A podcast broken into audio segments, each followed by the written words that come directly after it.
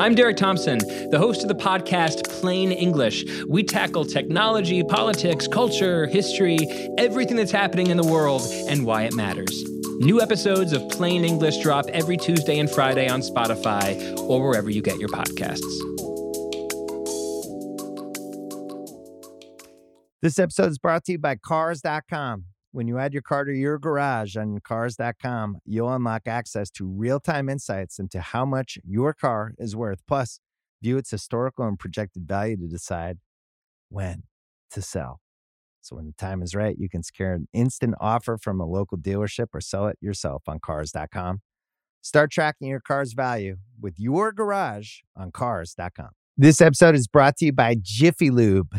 Cars can be a big investment, so it's important to take care of them. I once got a car that I started out with 25,000 miles on. I got it to over 200,000 miles because I took care of it. You know how you take care of a car?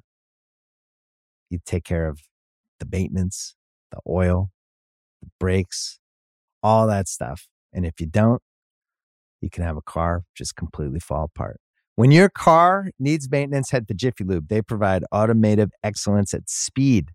Get your oil change, brakes checked, tons of other multi care services. It's all done by expertly trained technicians who actually care about taking care of you and your car. Jiffy Lube, car more. To find coupons and start an instant online estimate, visit jiffylube.com. Tim Flowers, when it came to reggae, everything. Oh Unbelievable. Oh no way. Unbelievable. incredible.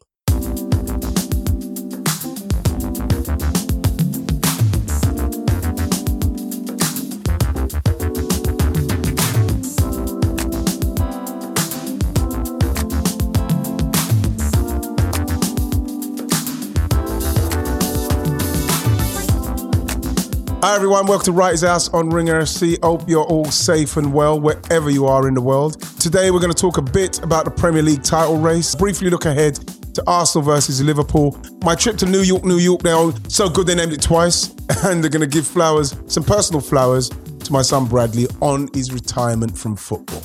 And my guests are Mr. Ryan Hunn and Musa Okwonga. How are you, gentlemen? Very well, very well. Hanging in there. How are you? Um, because I, I done the school run this morning, I have to tell you guys, and I had to. It's a, it's a, it's a, it's really strange because with with Lowland Roxanne at the moment, with, with where they are, with everything what's going on, you're treading a fine line. With everything you say now is probably going to stay with them for the rest of their lives with what's going on, right? With the Ukraine stuff. We was listening to some music, then the news came on, and then the Ukraine came on, and it's like I don't know, maybe it's a higher force, and it was talking about people having to just up and leave everything what they know. And I turned the radio off and I said, "Did you hear what that's ha- that's happening now to 12-year-olds? Now. 12-year-olds like you who are in their comfortable place, their dad works, their mum works. They have had to leave everything they know. I said, "You know what? I don't I don't care that that's heavy because that's it." Right? That's the realness. And I don't want to go too deep on it, but it's Mm. people have to understand this is happening and this is what people are having to deal with with their kids right now. And so Right I. I hope, I don't know, I, I, I don't even know because it's been bothering me because I don't know if I went heavy. But it's, it's what's happening. What do you do? Can I say this actually? Yeah. I don't have children of my own, but um, I've, I've got a godson in Brussels and I'm also close to like his, Uh. his sister. I knew they'd be worrying about it because they're super sensitive, right? Um, and they're Mm. always conscious of the news. They're very, very young. I think one's 10 and one's eight. They're very, very young, but they're super smart Mm. and they're always clued Yeah. up on stuff. And I think that my point is when talking about this, it's always like honor the fact that they are young, but they're smart enough to know that something's wrong and just give them the context. Give them the context. And so when it's like, I think there is something to be said for saying, obviously, we're not living in an environment like that. But if we're going to think about things like Ukraine and talk about them, if we're going to feel something, let's at least have a sense of what these people are experiencing Going- compared to yeah. us. If there's a time to be serious, Yeah, it- let, let, let's get real, I would say. But that's the thing. That's the thing with it, though, Moose and, and right is being a parent, and like you've rightly said there, Moose, they know it's there. It's you know they they can feel it, but like um, it can come at any stage. And and I, I honestly, I just, I just, I just, it's, it's something I can't stop thinking about. So it's nice to be able to, to, to, to share it with you guys, simply because it's a safe space for me to be able to speak about it without worrying. Can I say one thing? And actually, sorry to throw this in. the- that might be us one day. In let's not kid ourselves. We might be bombed out of our houses. Mm, We might have to leave our houses because of flooding. It could happen to us. exactly, Yeah, the only difference between being a refugee and not is luck. exactly right. luck. Like I said before, they came out of the car. I Mm. said, you know, we we just got to be, we've got to be thankful. Yeah, man. That's the lesson, isn't it? Gratitude. That's the lesson. Just be thankful, girls. Let's be thankful. This episode is brought to you by Jiffy Lube. Cars can be a big investment, so it's important to take care of them. I once got a car that I started out with 25,000 miles on. I got it to over 200,000 miles because I took care of it. You know how you take care of a car? You take care of the maintenance, the oil, the brakes, all that stuff. And if you don't, you can have a car just completely fall apart. When your car needs maintenance, head to Jiffy Lube. They provide automotive excellence at speed. Get your oil change, brakes checked, tons of other multi care services. It's all done by expertly trained technicians who actually care about taking care of you and your car. Jiffy Lube, car more. To find coupons and start an instant online estimate, visit jiffylube.com. Did anyone feel the disturbance in the force when Kai Havertz controlled and finished? that Oh my goodness. the new number nine in the world was I born. knew it that, though. But i I'm knew telling this was you, I didn't know. I didn't see that coming. I He's saw it. fucking I've been- amazing. I've been saying it. I've been saying it. I've always believed it. I always believed it. Musa doing his Kevin It- fucking it's- Keegan. I, I'm telling you, I'd love it. I always, do you know, I always, do you know, I always said this. You know, I said that I always believe because, because a forward, people often think of finishing is everything that defines a forward. It's not. It's the movement. Oh God, And he's the most elusive forward of his generation, right? He's the most elusive. Like t- Kai Havertz has the ability. This, this dude is huge. Mm. There's a header he scores. I think, was it against Burnley? The man vanishes, Ian. The moment before the cross comes in, Kai Havertz is there. Then you look again, the ball's in the air, It's and he's vanished. gone. And then he's headed it, and you're like, "How has a man that big vanished?" And he does this all the time. He did against Real Madrid in the um, Mm. the semis last year, countless times. I think he gets a ball off the bar that Werner scores. The Mm. man just drops into space all around. And someone said to me, "What's his best position?" I think actually, he is an elite nine, or he's becoming one. But my favorite position for Kai Havertz is actually either side of a front man. Only because I think a player that good should have as many touches as possible, and I think when he's that high in up, that area of the field, in when that, he's that yeah. high up, you waste him. Yeah. But he is the player that um, Tuchel most loves in the forward line. Can I say? Can I say when? Like I was watching Jamie in that yesterday, and it, to be honest, Jamie he noticed it very well. But we we watched it as well on on Saturday because I done my my analysis on him. His movement with, with Jorginho's pass, the, the the the time and space he had to control and finish that. When you look at the goalkeeper, the goalkeeper from the time Jorginho crosses that ball to him, the goalkeeper's set his kind of like his position. You can see it. He does not move. He needs, and I've said it on this podcast so many times, he needs a bad touch for him to then spring into action. And if you watch it again, everybody, watch that as, as that ball goes into Kai Havertz and he touches and finishes, the goalie doesn't move at all from the time the ball goes from Jorginho to the back of the net. He doesn't move because the touch and finish was, it, it's like, it's worldly. It's from another world. Mm. It's amazing. It's, I, watched, it's- I went to watch him live in his like last Leverkusen game, second to last Leverkusen game in the league, and they played Hertha in Berlin, and I just watched him for like 25 minutes, like just Yeah. him, like player cam. He was never not in five yards of space for 25 Mm. minutes. it's the only man to Mm. become invisible on a player cam. exactly. Became invisible. He got one of those Harry Potter cloaks, bro. yeah, exactly. You know, I, I- I just love that he's getting his props because he's sorry, he's such an unconventional player. When you first see him, right? He's a G, and he's you know he loves he's got his donkeys as well. What do you mean? He adopted a load of donkeys. Oh, Kai. Yeah, Hey, can we talk about New York, New York? On Uh, tour, can I just- didn't even tell us he was going. right on tour. Wow. Wow. It's the concrete dreams, bro. You Concrete think you dreams know? You think you know fucking people? They just bounce. Of. We had to find out from the gram. We had to find out from the gram that you were there. Did you get roped into any uh, softball games in Central Park again? No, not this time. But you know, so I I didn't actually really get out too much because it was it was freezing, man. It was, Was it? freezing. had to go and do stuff, then come back. jet laggy kind of vibe was going on. But like I didn't do much walking around. But the walking around that I did do was it's, it's just New York, wasn't it? It's just New York. But can I just say, um, it, to experience what we what what they done out there, um, Premier Why were you there? Like for people Well, I was, I was there with I was there for Barclays and, and the Premier League. Um, it's like this kind of like Great Britain, which, which you know what's great about Great Britain and going over there and, and we're kind of like exporting what's great about Great Britain and obviously Premier League and stuff. So we so I'm over there pr- like talking about the Premier League and what it brings and and what they done was they kind of built a stand like 400 people. The screen was the, the size of a, a house. It was just a massive side of a house and you know they they got pies especially because they don't do pies there right so the pies so they got a company they sourced a company and they made pies you know curry and like chicken chicken and balti pies and vegetable pies steak and kidney pies and boddington's beer Oh my oh goodness. Oh Oh, it was Listen. so cool What they were serving Boddingtons. they were serving boddingtons and Did it was someone like, go like? Do you remember the Mel Sykes advert? Do you want a flake in that, love? do you want to flake it oh God. Legendary. You know what was really good? It was like, I'll tell you what, what how, how I felt. It was like, like if I went to a game here, especially with those two teams, Man United and Spurs here in that scenario with that kind of like in that same place, it would be a nightmare. It would be anxious. I would I would, wouldn't know how the, the reaction of especially Spurs fans and United fans. You don't know what's going to happen because when they're together, when they're when they're en masse together, the fans they get tribal and they say stuff and it starts to make you feel anxious. This place was, it was being in utopia in respects of football. You know what? The, the Spurs fans, I, I couldn't believe it. I said this was at any stage there's going to be a camera and they're going to say, ah, we're only joking, you wank. Ah. And the Man United fans, my God, they were so, the both sets of fans were so complimentary about what they've seen us. Honestly, Stadio and Wrighty's house was getting your love, guys. I'm not even Oh, joking. wow.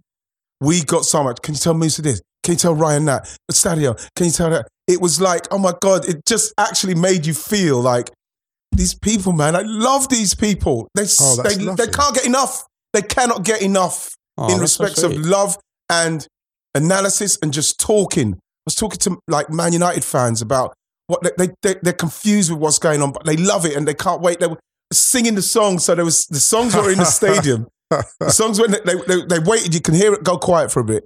So the song, whatever they were singing in the stadium, they started singing en masse over Oh, there. wow. It was they That's went wow. crazy when Ronaldo scored. They went crazy. Then the Tottenham fans came in and started singing. Oh, when the Spurs like, like Americans singing it. It was like the atmosphere was amazing. It was That's it was so like I'm not even joking. It's, uh, that's something. If I could, if they said right, Ian, that's what we want you to go and do round the country, w- doing that, just being amongst that. And I was with Michael Carrick, who's really cool. Michael's cool. Oh, lovely. Oh, you know what I mean? Michael's really cool. And- Legend. And, and you know what's really good and unbelievable because I'm sitting next to Michael watching it, and remember, Michael's had these players. So I had to be like yeah, so I months had to, ago. yeah, I was I was really careful about like what what he what he was what I'd say about like Fred and this and that. But Fred had a, a really good mm-hmm. game. Yeah, Yeah. yeah. You know what I mean? And what you're saying about the players like that, like that, all the players would tell us. You know, you can hear him saying, "Oh, brilliant!" And then you say Fred. He says, he said to me, Fred. He said, I said, "F- he's, Fred's having a really. He said, he's one of the nicest. He's one of the nicest lads you'll ever meet. They absolutely Wow. adore him in the dressing room. They adore him. He's such a great lad, and he's he, he was happy that Fred was having a good game because he's saying, "Oh, look at Fred. He's brilliant." You could see he, he felt for the players. He felt for them. yeah. You know what I mean? And it was nice. It was nice to see. And I wouldn't say like with Cristiano Ronaldo. Um, I was trying. You know when you're trying to see if there's any vibe, right? So I say, "Oh, Ronaldo, man, look, it's just yeah, yeah. no, but it's not a uh, problem. yeah, yeah, No, but That's Michael funny. said it, it, it, my, it- He actually said, "No, no, no. This is a game. Probably gets a couple in this game. I can't believe it. He said probably gets a couple in this game. If the, if he stays where he can stay and just stay in there, he, he, he probably gets a couple in this game. This game's made for him. Can I say this? You know I I, mean? I would love to hear that man talk about football more. Oh, Every time so I hear good. him, do you know that when Paul Pogba Get scored two in the derby? Oh my god! man. You know when Paul Pogba scored two in the derby against Man City Mm. in the three two, Mm. and he came out afterwards and, and said, told him about the runs that Carrick had told him to make, and both both goals came from like the kind of late run into the box. Mm. And Carrick was like, you need to do that. I honestly think that man's brain, like that man's footballing yeah. brain, is so That's what he said about Pogba. so He said, "It's- understated. It's unbelievable. Get yeah. in there more. It's, it's like what you just said, what you said about Kai, about playing in that position where off of somebody or just up in that third because you want Pogba's, the Pogba's and Kai Havertz of this world, you want them in that area Yeah. on the ball. You, and he said that's all Po- Pogba's, that's what he's got to do. We know what he can do. And he's got all the skills, he's got, can do everything. But Pogba should be getting himself in those areas more often. Much if I've more ever seen, if I've ever, if I've ever seen a player that really needed consistent coaching at a pivotal point of his career, it was Paul Pogba. It's- it- actually, yeah. because I think Mhm. Pogba has got so far. I'm not saying he doesn't work hard. Pogba has got so far on like on hard work and natural talent, but the final aspect of it, like you know, the, the execution, the efficiency, all of that, where you just need someone to just drill that out. Like the other day, I said, like you know, two touch Neymar is my favorite Neymar, right? See, when Neymar has been in Mm. situations where he just has to play two touch and he just like rocks everything. I honestly think Pogba's like that. Yeah. Yeah. Yeah. Name, Two, three Neymar, touch, two, three It's touch. funny because um, you take everyone out. mhm. one of the guys had done a brilliant podcast. Louis Miguel, bro. Big up, Louis. Man gave me an intro. That, I, as soon as he gave me the intro, I was buzzed. I was ready to go. Bam. I would have spoke to him for He's two so hours hyped, isn't he? straight. He's oh so my God. He hyped me up, bro. I was ready to go. And he was he asked me about play, he'd like to play with now. And I, straight off the top of my head, I said Neymar. And it would be that Neymar, Musa, the two touch Neymar, because that, that Neymar, you cannot get near. You cannot get near him. It's only when he keeps hold of it. And it's the same with hmm. Pogba when Pogba's in certain areas. When he's taking more than two touches, he looks like a totally different player because you get near him and he can, as much as Pogba can twist out and do some stuff, it, he doesn't seem like the same Pogba. He can feel a bit gangly and a bit Bambi, baby Bambi kind of vibe. And it's the same with when you get amongst Neymar. Neymar feels like that's when the st- he starts rolling about and falling over and all that sort of stuff. But when he's doing that two touch stuff, Jesus, That's what. That's what. That's what. It's a- Zidane, I've been watching a lot of Zidane recently, a lot of Zidane highlights. Um, and Zidane made a comment about this. Zidane said, "Always keep the ball moving. Two touches, three maximum. Bam, bam. Even Yeah. t- three is too much." And that's it. That's why Zidane was so desperate to get Pogba because he saw a role for, as we call, and this is going to be like a thing, isn't it? Like two touch Pogba. It's going to be a thing. Like two touch. he saw a role for that that version of that variant, that version of Pogba That was the one that opens defenses in a way that, like the natural heir to Kroos, for example.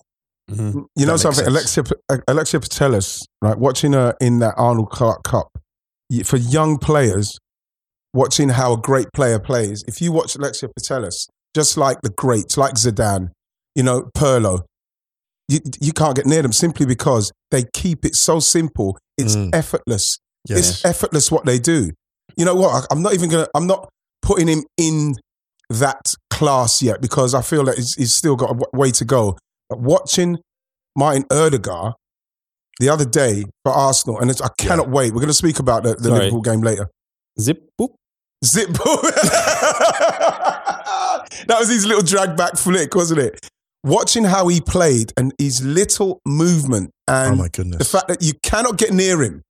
You can't get near him. And No. we're talking about somebody who's very slight.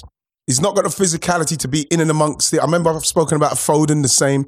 Watched Foden as well yesterday. We'll speak about it. And in being in that position where he was, he was amongst it. It didn't happen for him. It's too physical in where he had to be. Watching Odegaard put, put himself into places where you can't get near him, so you have to leave him, and he just gets on with it. He's another. You watch him in isolation. It's a beautiful thing to it's like watch. a David Silva He thing. keeps it simple. It's like a David Unbelievable. Silva. Dav- thing. yeah. Unreal. It's an unbelievable thing. Like just quickly on the game last night. Did you see the Mm. game?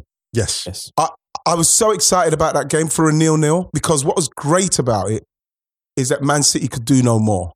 They s- s- could do no more, but at the same Right. time, I think Palace, because we're dealing with margins, you're not going to get much. You have to be more ruthless with anything you get. Yeah, they had a couple of good chances. Huh? yeah, yeah. You saw against Chelsea, same thing. Same Mm. thing with Chelsea. Yeah, yeah. They have those chances and they create limited opportunities. But and Michael Olise, can I just say Oh. this is this is Did a you see player. that drag? Pep is looking at that guy going, "Ooh, I could, I could It's true. It's true. you know, you know, Pep is like, he's, you know, cut- like he's people, at the age where you can start looking. He's at you know, the age you know, like, you can know, like, you know, on. Twitter sometimes when you see a really like- good meme and someone just collects the meme and goes, "I'm taking that." Pep is like that with midfielders. Pep is like, "I'll take that." Yeah, yes, I'll take that that's getting ready. He's just because Nom. I, I Nom. saw, you know, I, I thought that yesterday, um, to be honest, I thought yesterday, Olise, um, again, it, it, it didn't do as much as you'd want him to do, and you wouldn't Mm. expect him to because Manchester City are predominantly going to keep the ball for long periods of time. But the touch, what he done when the ball came across and he went to, he didn't even control it, came straight over to him and he rolled it. The defender flew past him, but he couldn't. he, he, it, was just like you know the, the defender thought that he was going to hit it first time, and he done that thing where he rolled his foot over the top of the ball. The defender was just gone, and I was just saying that's all I need to see. He doesn't need to do any more in this game for me, and probably Pep will see that and see that as well because when you look at where he was, the caliber of player he's playing against, and the audacity to do a skill like that, where people say, "Let me get this under control." He just went roll his foot over it, and then just couldn't quite get out his feet to get the shot in. But I'm telling you something He's now. going big, by the way. Sorry, he's oh going big. man, absolutely, Moose, absolutely. And Pat, whatever's happening now, hopefully he'll they'll stay together. Will with result, all of them stay together. Mm. Patrick adds a bit more. He has to try and sign Conor Gallagher. He has to try and do something about that situation Mm-hmm. because if he adds, if he bolts a couple more things onto Palace, and then they get ruthless, they are going to cause havoc in this Yes. league. They don't need Yeah, much man. more. That's the thing. They don't like. Like I say, when I watched them against Chelsea, I keep mentioning this game, but it blew me away how well Olise is just the center of that um, as the playmaker. Like, and he's it's the Sadio Mane thing. You know, like when when a player is brilliant against top teams all the time, Mm. you're like that guy's going to be three years from now, four years from now, he'll be on. Everyone will be talking about him. What got me about Palace was it's just all they were missing was a finisher. Like yes, literally, uh, and with a Yes. finisher, you're breaking into like you can look at sort of top eight territory with the right kind of finisher. easily Yeah. for Palace. With what, the, the way feel- they're playing. Yeah, yeah. I, I feel that um, I think that they need to sort out for me the, the right back situation. Now Joel Ward is injured at the moment; he's just coming back, but they do need to to solidify that side. And I feel that um, the the centre half Andersen and Guéhi, as time goes by, I think they, they're going to need another uh, something more, maybe a bit more experience there, a bit more experience and quality. I think Tyrick Mitchell's perfect. Remember, they've still got Eze, who's, who's, who's Oh got to get back and. Get himself going. So you look at Palace yesterday, like you see Pep doing these kind of like they weren't trying to win; they were just trying to stop us. You know, which yeah, I, I mean, they're 11th in the table. So, like, how else are you going to try and stop them other than making sure you got your banks, you do a low block, and then hope you've got the players on um, offensively that can break them because that's how you break City. Yeah, but the reason Pep says that is because he can't say what he really thinks, which is he cannot believe they haven't shaken off Liverpool and they're still gaining in the rearview mirror. That's what is really frustrating him if you think about Mm. it. Because look, they could have scored. Bernardo Silva put the one narrowly wide. I don't know how he put that wide from Grealish's yes. square, but you know Yeah. it is what it is. Yeah. The Do you think is- Grealish hit that too hard? Because uh, yeah, but Moose, I, fi- I was watching that, and when it replayed, Moose, I think that um, I, I don't think Grealish was trying to do anything other than get it in there to to him, and you have to get it past the goalie, so you have to put it with a certain pace. You have to get it past maybe the defender who might be coming back, but at the same time, you've got to get it in a place where he can slide and get it in. I feel like the pass was, it might have been a bit too hard. But do you know he's why it was too he's hard? saying, Wrighty, that if anything, he's hit that too hard. He said that too well. No, it's too well. Is it- it did. But do you know what I think I he did? think so. because see the positions he was taking up throughout that game in the Mm. final third, especially second half, he was pulling away and he was not forcing the ball through the gaps because he wasn't hitting with enough urgency or he wasn't moving. So when he hit that hard, he was like, at least it was getting through the gap. Mm, Because that's what he done. Palace, yeah, that's why I think he hit it that hard. I was thinking because it's like it was like a cumulative. Sometimes when you see a player do a certain thing in a match where you're like they've done too much of that, Mm. go back and look at the previous like five ten minutes of how they've played and their frustrations. You're like, oh, he's just trying to be like, at least if I hit it this hard, the gap won't close in time. Because Yeah, there was a bit of bullet that. pass. yeah, there was a there was a bit of there was a bit Yeah. of that um, in and around the But box. can I can I say as well, the, the, the elephant, the elephant in the room is the, the striker. They needed somebody who's there. They, they need that City at some. I'm sorry. So let's just fucking not ignore the fact that They, what was it? I think they had 17 opportunities and they didn't score. You know, it's get, we're getting to the crux end of the season, and you look at Liverpool, right? If I'm a Liverpool player watching that game yesterday, that would have been brilliant to watch, fantastic to watch. Because now that game's finished, I'm like that. Here we go, baby. I'm ready. Stop banging the table. I can't help it, man. That's because that's what I, that's what I done last night. I was saying, oh my gosh, if I'm a Liverpool player now, I'm so hyped right now for for the Arsenal game, which has made me frightened. Simply because I know that Liverpool. frightened. I have to I'm be worried. frightened because I'm worried. I'm, I'm worried. Lie. I'm worried. I'm worried. I can't, I'm I'm, not going to lie. Arsenal, Arsenal could come off the back of a 7 0 win and face, Yeah. I don't know, someone that they are unbeaten against in 25 years and right, be like, I'm not going to lie, I'm, wo- worried. I, am worried. Listen, anything uh, anything apart from a loss is a is a win for Arsenal. With a Liverpool team coming to the Emirates, knowing that a win takes them to the place where they need to be against City, because then City will be watching that saying, "Oh God, they're here."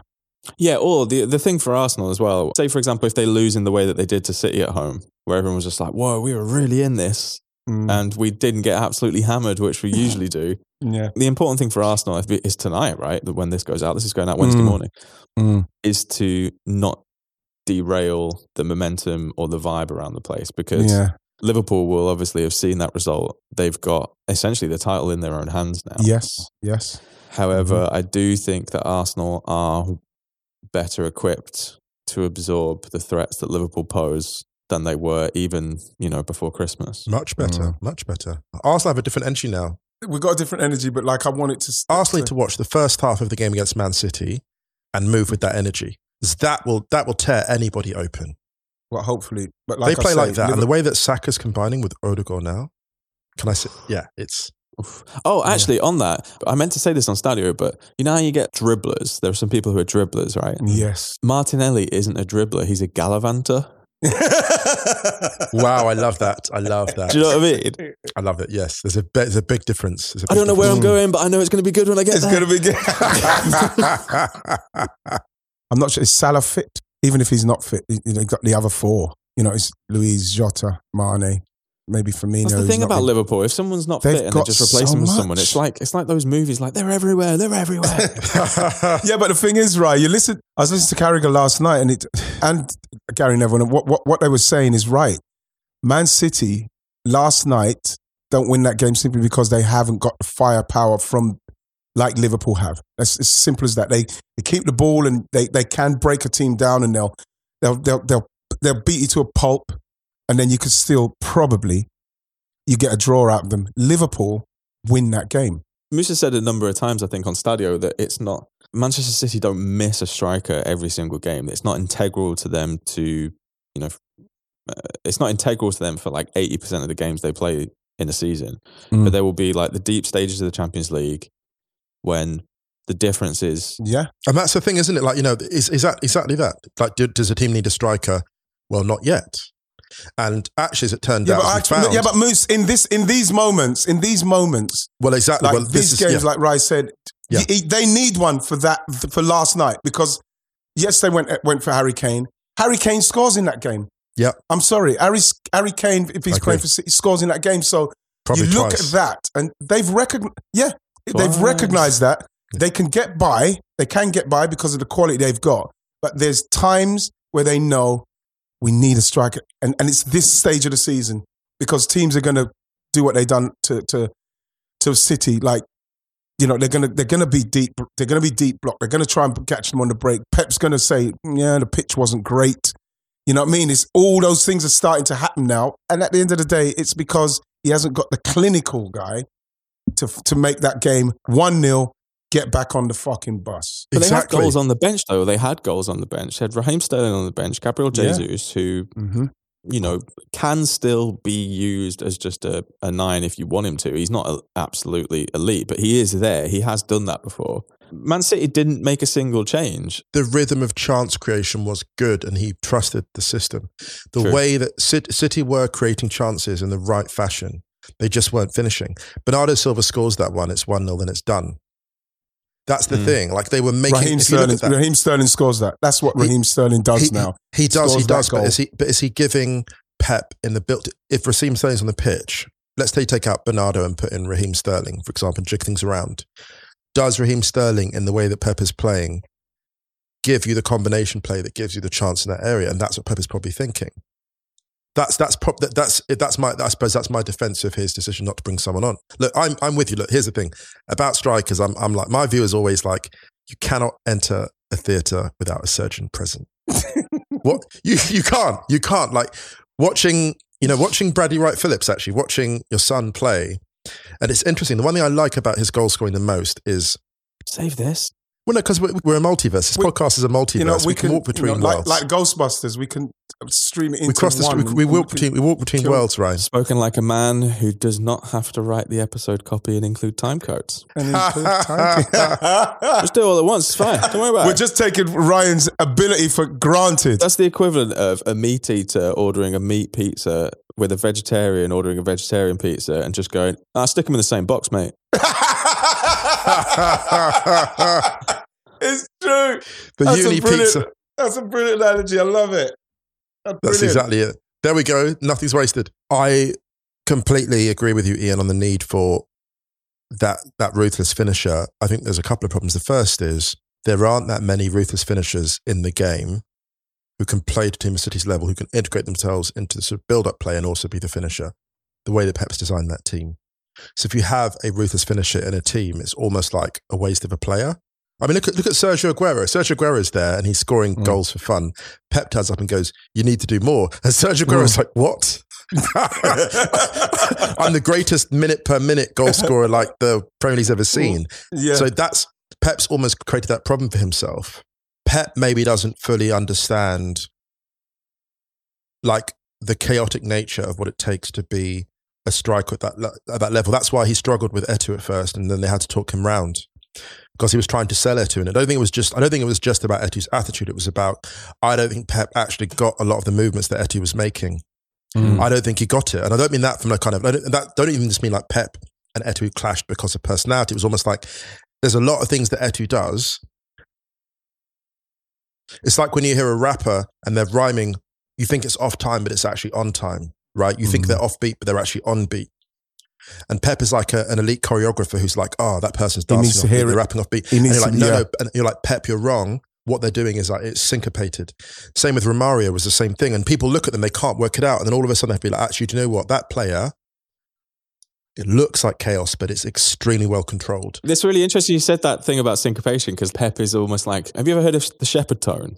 Mm-mm. No, no, no, no, no, no. It's essentially like an audio illusion, right? It's a musical technique. You essentially layer the same tones on top of each other, but an octave apart, and then the lower Right. tone starts to fade as the other one picks up, and it creates this kind of illusion of continuous increasing in Right, pitch. right, oh, wow, right. wow, Wow.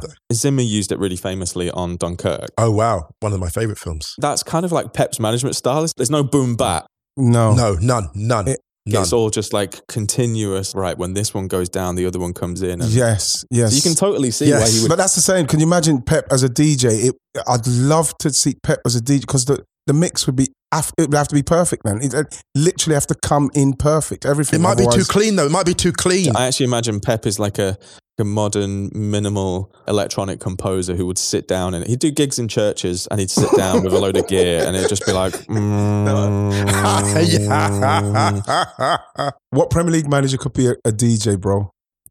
What Premier League man? I think um, Oh, have we not had this? Kl- Klopp, man. The way Klopp can bring it in, and then when Klopp goes, can you imagine Klopp's arms when he when the when the be- when the beat hits? Klopp's killing that crowd, bro. I reckon it's the dark. hits, man. I reckon it's the dark. No, I reckon it's the dark horses. Thomas Frank. Frank. Thomas Frank. It's true. Thomas I Frank. reckon Thomas Frank has got like a deep, deep, old school Chicago house. Wow. Do you know, I reckon Graham Potter might be as well. You know, You know something? He seems you- like he yeah. could be a Do you- do you know- scientist. because it's the dark horses. It's, it's, it's never the ones you Mm. think are the most demonstrative. Because I, I can look, I can imagine Klopp being a hype man and being like doing the David Guetta thing, but an actual DJ in terms of the profile of these people. Think of the people that are just a bit left field and a bit like oh my god! You know you say that. Yeah. man. Fast. Graham Yeah, yeah, Potter 100% listens to NTS. yeah. th- thank you, thank you. There you go. You, he sees it you right. know He you, you you say see that, vision. Moose.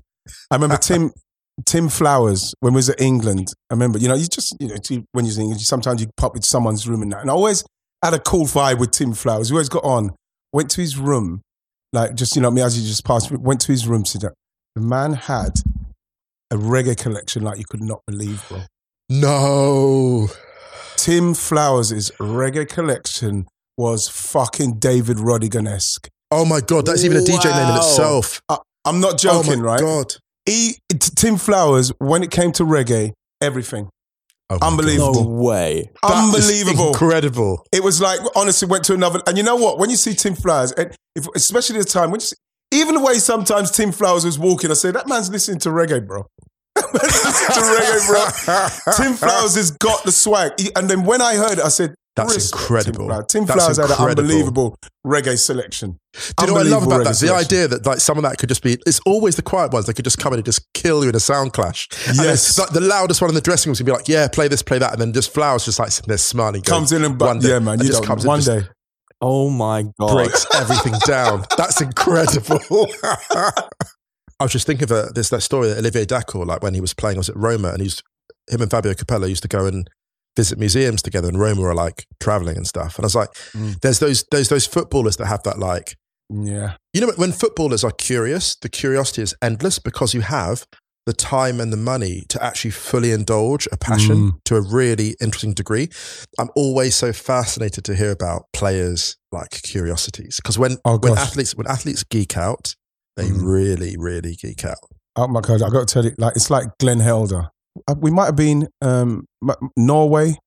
We were Norway, and obviously not long came and this and that, and then there was there was like a band left their stuff up on the on the stage, and you know we was in there in the room because we was eat we was eating in there and all that sort of stuff, and then Glenn Helder went up onto went up onto the stage, and then he kind of just sat in the drum bit, and then fuck me, man, he went into a drum set right? That was it was elite. Oh my god! Ask anybody. He could literally play, he could play piano, everything. He Wow. went into he went into a drum set that was like you know you know when people literally their jaws hit the ground. It was professional. Oh my god! Glenn Helder played this fucking drum kit. I was I was like it, you you know because we're footballers and we don't know Yeah. what people are doing. Like you say, Moose. People don't you don't know what people do. You know what Tim Flowers with his reggae collection. Glenn Helder, obviously, he's literally signed like a week before. We don't know anything about him. All of a sudden, he goes up and then we're like, way good, way. And then he goes, "Dum, tch, tch, dum, tch, boom, Oh ja, ja." Just to like, so any footballers listening to this, like, if you want to come and talk about your Yo, your geeky even- inner lives, call it the geek Yeah. athlete section. You know, please, Come in, uh, man. yeah. Come in, man. He's Someone's going to steal that concept. Someone's going to steal that. Do you know what? We should. Do you know what I want to do? I want to do a, a series of sick, secret mixtapes, and they're all done by footballers, but there's no name to them. Oh man, I'm gonna put that out. I know, I know the first one Ryan's going to hit up. I know the first person Ryan's going to hit up for that. Who are you gonna hit up, Ryan? Hector. Of course, of course. He's Hector good. Bellerin. There you go. The secret, secret footballer DJ mixes. DJ mixes, bro.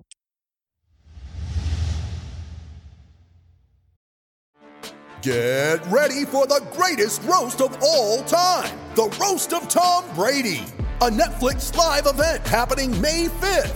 Hosted by Kevin Hart, the seven time world champion gets his cleats held to the fire by famous friends and frenemies on an unforgettable night where everything is fair game. Tune in on May 5th at 5 p.m. Pacific time for the Roast of Tom Brady, live only on Netflix. You ready? Showtime. On May 3rd, summer starts with The Fall Guy. Let's do it later. Let's drink a spicy margarita. Make some bad decisions. Yes. Audiences are falling in love with the most entertaining film of the year. Fall guy. Fall guy. Fall That's what the poster said. See Ryan Gosling and Emily Blunt in the movie critics say exists to make you happy. Trying to make it out? Nope. Because I don't either. It's not what I'm into right now. What are you into? Talking. Yeah. The Fall Guy. Only in theaters May 3rd. Rated PG 13. Flowers time. Flowers, Yes. man. So I'm just going to read you some stuff. Okay, go on. 117 MLS goals, Mhm. Two Golden Boot winners, two MLS Best 11s, Mhm. two MLS All Star appearances, MLS Comeback Player of the Year award, Wow, that's amazing. award. sixth on the all time MLS goals list, and he used to eat bubbles in your bath. He used to eat bubbles, Bradley. Bradley Wright Phillips. he said um, it's funny because I got the call um, I don't know three four months ago, and he said, "Dad, I'm I'm retiring. I'm just gonna, that's I'm done. I'm done. I think I've." And I said, "Listen, man, you what can I say? I'm pr- you've done brilliantly, man. I'm proud of you. That guy had it so tough when he was in England, trying to get through, and and he was trying as well to find himself and the kind of player he was going to be, and it just it just kept not happening. So he stuck with with the City. You know, they really liked him. Keegan, you know, he scored. He done his stuff. I think it was a Middlesbrough. I think he scored against, and just couldn't happen. Then Southampton, and it just it just weren't happening. And he never lost faith in the fact that I can score goals. I can score goals. And even when he went to New York, it was only Thierry kind of like made them stick with him. Mm. We owe Thierry, yeah, we owe we owe Thierry a massive, um, a massive bunch of flowers as well. Simply because there was a time where Bradley went there and Thierry saw what he was capable of in the way he played and how he linked and knew that he had the experience of playing here. And what he was doing in America was okay, but he just needed time. Mm. Thierry got him the time. So, you know, that's why Brad, honestly, it's, it, you'll never hear a bad word said because like Thierry made sure that he stayed and then he, everything what he went on to do is because they had the, had the faith in him. And he's the one even the other day telling me about Jesse Marsch and how he thinks he's going to do well here because the, the players are going to love him. Um, he's very good in, uh, he's very good in on the training field and stuff like that. But in respect of Brad, to, to, to see him go there and achieve that, honestly, I can't even, you know, I can't tell you how it feels simply because he had a lot of pressure. He had pressure from me, pressure from his brother. You know what I mean, uh, Sean, and and you know it was tough for him because he kind of lost his way here. So he had to go over there and you know get himself going. And like I say, it was touch and go. Then they done it, and I, you, you you know you mentioned there as well um, when he used to eat the bubbles out the bath. I remember the, the um, I remember the story very well because you know I, I was getting ready for my Palace trial and I was in the bath and I was just you know I needed someone to talk to. I think I can't remember where I done this, but I, I, I said it somewhere and I needed someone to talk to, but there oh, there wasn't anyone. And I remember I was getting the bath and I just started speaking to Brad to Bradley, who must have been 18 months, 17, 18 months in the bath, just doing what he's doing. And I had to keep, like you said, I had to keep stopping him from eating the bubbles off his hand in the bath, right? but I was kept, I was talking to him and telling him what I want to try and do with this chance what I'm getting at Palace. Wow. That was it. And you know, he was yeah. That, so so you know, like you're talking to him like this is it, you know, because like I told him like the Brighton and all the rejection when I was young. and I just want to play. I want to play, but what I want to do more than anything else is make sure that you and Sean are okay. And you know, what I mean, yes, it'd be great if I could be a footballer, but you know, I've had so many trials before. This is how I'm talking to him. I've had so many trials just before. like- I've never ah, and I'm saying, don't no no no, don't eat that, don't eat. Honestly, how is the, the week before your trial at Palace? Yeah. That is a movie in itself. That's the moment. That's the It's a story. movie That's scene, the- isn't it? Yeah. That's it Everything because started to yeah. that's the balance. Sorry, to, sorry to be, but that's like the No, no. fatherhood. That's the transition, and that's like there are. I was watching this podcast the other day about like you know people that make and people that don't. Um, it was LeBron James, The Shop, season five, Mm. and someone said, "Look, if everyone did this, there'd be two hundred LeBron Jameses out there, but there aren't." There are, and you know, like Lamar Jackson, NFL player, like Mm. people in his family, amazing NFL players, amazing football players, didn't make it to NFL. It's like there's for every Ian Wright that sat in the bath talking to his 18 month year old, there's a thousand others that sat in the same bath having the same kind of chat or the same kind of space. And they were like, and it didn't happen that week. Mm. Or the desire didn't come, or the thing didn't come, or the doubt came, and it was just too much. And they went back to, and they're, you know, they're, they're living perfectly happy lives, and they're scoring goals for Billericay or whatever, like, and they're doing Mm. really well. But there's a moment because they're like, ah, that's the story, man. You think so, miss? Yeah, it dude. was, I mean, um, I, I look, I'm, I don't know many things, but I know a story when I see one, and that's unreal. You know what's really weird about it? Because even though you see him now, see him with his own son, Ryan, uh, my grandson, um, and it's beautiful to see him sometimes, like, you know, just seeing him pull Ryan to the side and speak. I'm so proud of what he's turned into. Seeing him pull him to the side and, and, and put him straight and let him know what's going on. Mm. Again, you know, they, they, him and Sean, they're, they're two different characters to me. I can't be more proud of them as men. For him to, like I say, to go there and and and get the success that he got, and now he's retired, and like obviously he's gonna be, he's gonna, he's going there now. He's shadowing the. But he's yeah, got the one day contract, hasn't he? So He he's got going the to play one one-day more game to retire as a Red Bull. yeah, so that'd be really cool. Amazing. You know what I mean? I'm so pleased and proud of him. You know, that's why I'm going to give him flowers simply because I know my journey was tough. His journey was it was tough to get where he got. Yeah. So and he made it. He done it. He did it. Can I just throw this as well some flowers in Mm. terms of his football style? So I was watching, you know, obviously prepping for this and just looking back over his career. And first of all, it's actually just really amazing that Thierry Henry played up front with a right. Mm. That's pretty incredible as a story. And what was int- the way they combined was fascinating. Yeah. Um, mm. and the way that he moved, like what I love about his finishing, me and my friends talk about this a lot. Like when we were st- you know, still playing, I was, I was like, it's all about no preamble, no backlift, and the efficiency of touch. It was n- it was mm. such an efficient finisher, and the way that he found they, they talk about a lot in, in basketball, like separation. You know, mm. before he got a shot off, the amount of times in a crowded penalty area he would be in two or three yards of space. I think actually in later part of his career when he's over in LA and he scores a couple of goals, very similar. He hooks these volleys in, Mm. and both times he's near his man when the ball comes in, and then a split second later he's like four or five feet away, and just that ability to like be there, be like on the toe of the defender, and then just like spin off them, like time and again, just absolutely, and always finding. And like what I love about watching him, his highlights was you'd watch him and you see him go through on goal, and you'd be like in your head, you know, as, as someone that's played. Obviously, strike at a very basic, embarrassing Sunday league level. you're, you, when you're watching anyone in a highlight film, you're thinking, "Okay, pick that corner," and he always picks the right corner. Mm. Like, does that make sense? Like, always He's finds got a the lot right of angle. volleys as well. A lot of Yeah. controlled volleys. Yeah, There's a goal he scores actually, and I think it's one of my favorite goals of his. It's in the MLS All Star game against Bayern in 2014. When and this is a right, this is a Bayern squad that has I've got the lineup up. So Neuer came on for the last half hour, Mm.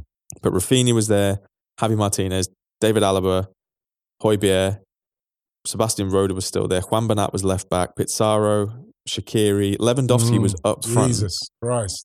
Dante was still there and came on. Jerome Boateng came on. Philipp Lahm came on. Arjen Robben came on. Mario Götze came on. Schweinsteiger came on. Jesus Christ. Thomas Muller came on. Pep was manager. And the MLS All Stars won 2 1. And I He scored a brilliant goal in that he got the equalizer. Lewandowski Mm. put him ahead. But it was this there's this amazing thing where the ball breaks to him and he's running and he's quite far out and he hits it left foot. And David Alaba is like chasing him down and can't get near him. And I was like, few people scored that kind of goal against the Bayern Munich side. Mm. yeah. No matter if they've rotated or it's essentially quote unquote a friendly for them. But still, I was just like, not a huge amount of people have made Alaba scramble over the years. no. You know, I, watched that goal. It- you know, it's the kind of goal that you- you, you can't you can't help but get emotional when you see that because you got to understand that from his point of view, he would love to have been. Obviously, he would love to have played the Premier League for longer and done stuff and play against that caliber of of opposition in your in your lifetime and stuff like that. And so you got to understand that you're probably you're playing in the MLS like all star team against the Bayern Munich. And when you mention those names, the greats, they're greats yeah.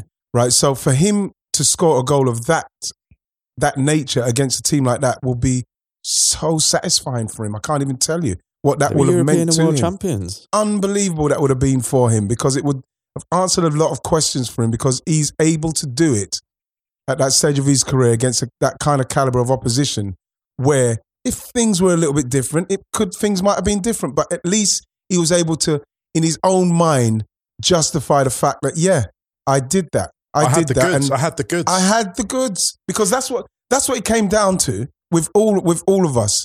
You know, you, you- at some stage, Sean can say it. I, lo- I could say it. Bradley could say it. Fingers crossed, my grandcous, grandson could say it.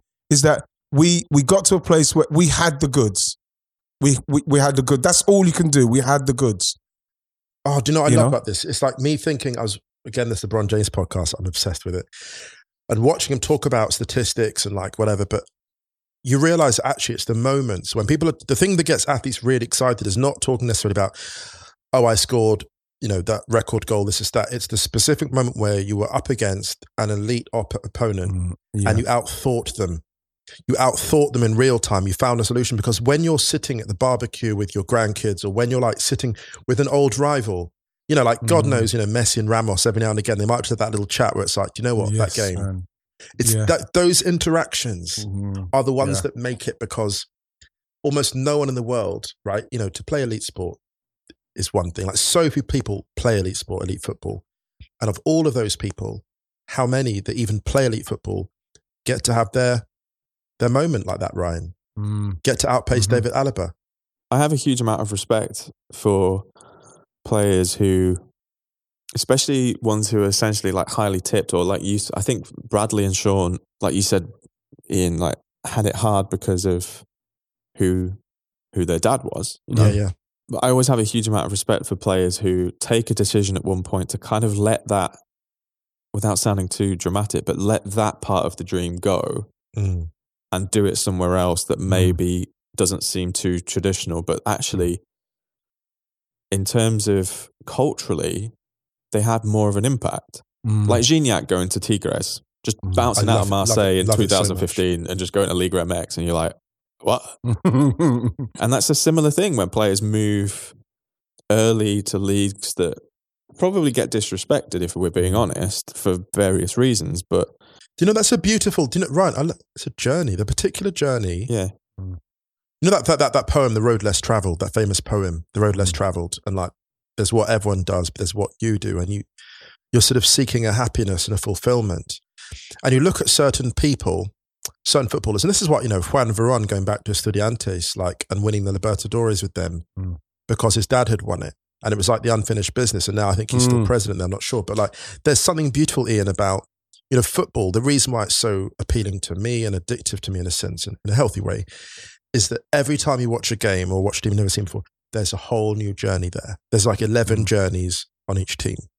Mm. yeah. And, and within that, within each dressing room, you'll have someone who made a choice like Ryan's describing it. And the Mhm. reason why that, that resonates with me so powerfully is, I think, on a, on a personal level, is it's like coming to Germany, right? Things weren't really like, you know, in terms of what I wanted creative, they weren't really working out. I just came to Germany and made a new life, and it transformed my life.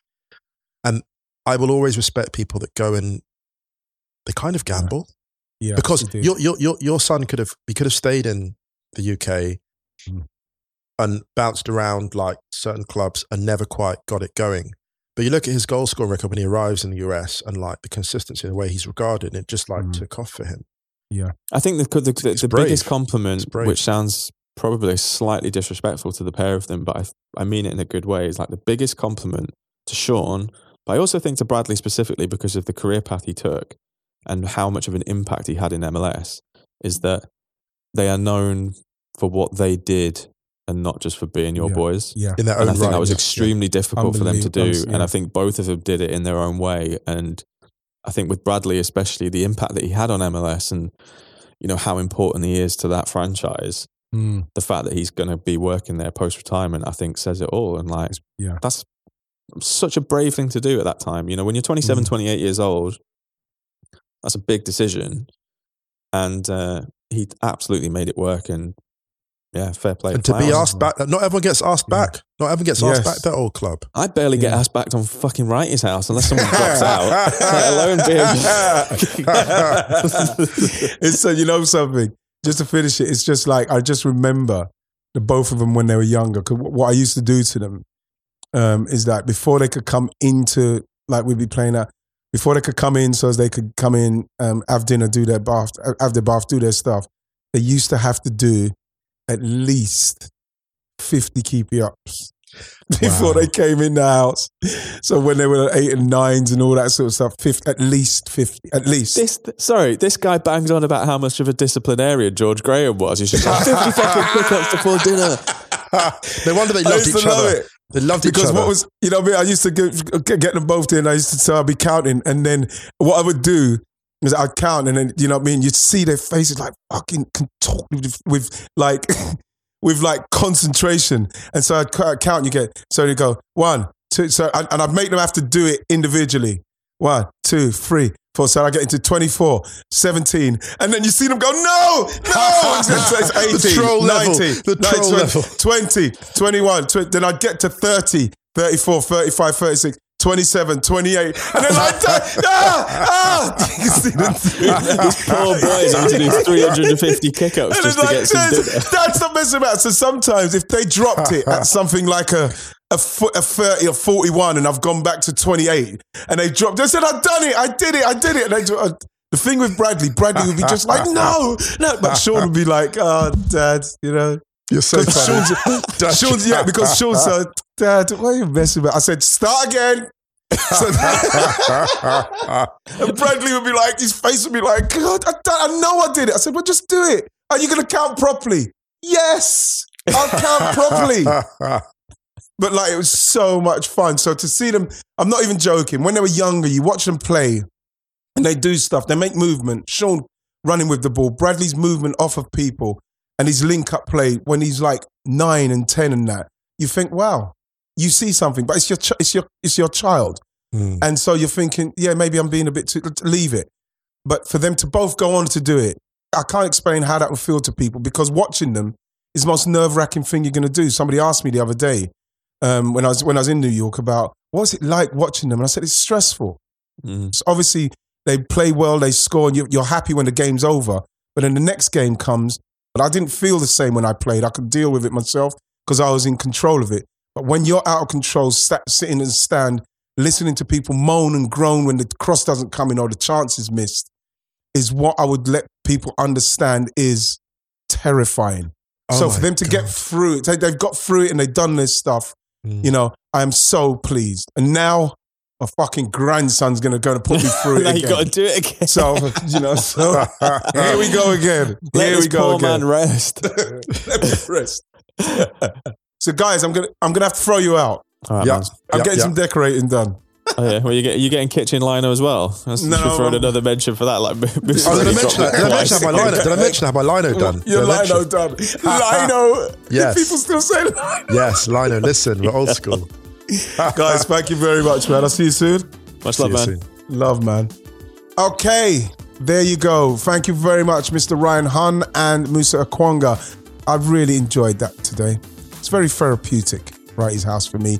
I got to say to love again to everybody who I saw in New York. You were great. To maybe come back out there and see everybody again. Thanks for listening.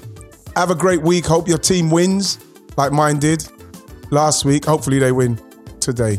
Oh gosh, I'm, I'm rambling. See you later.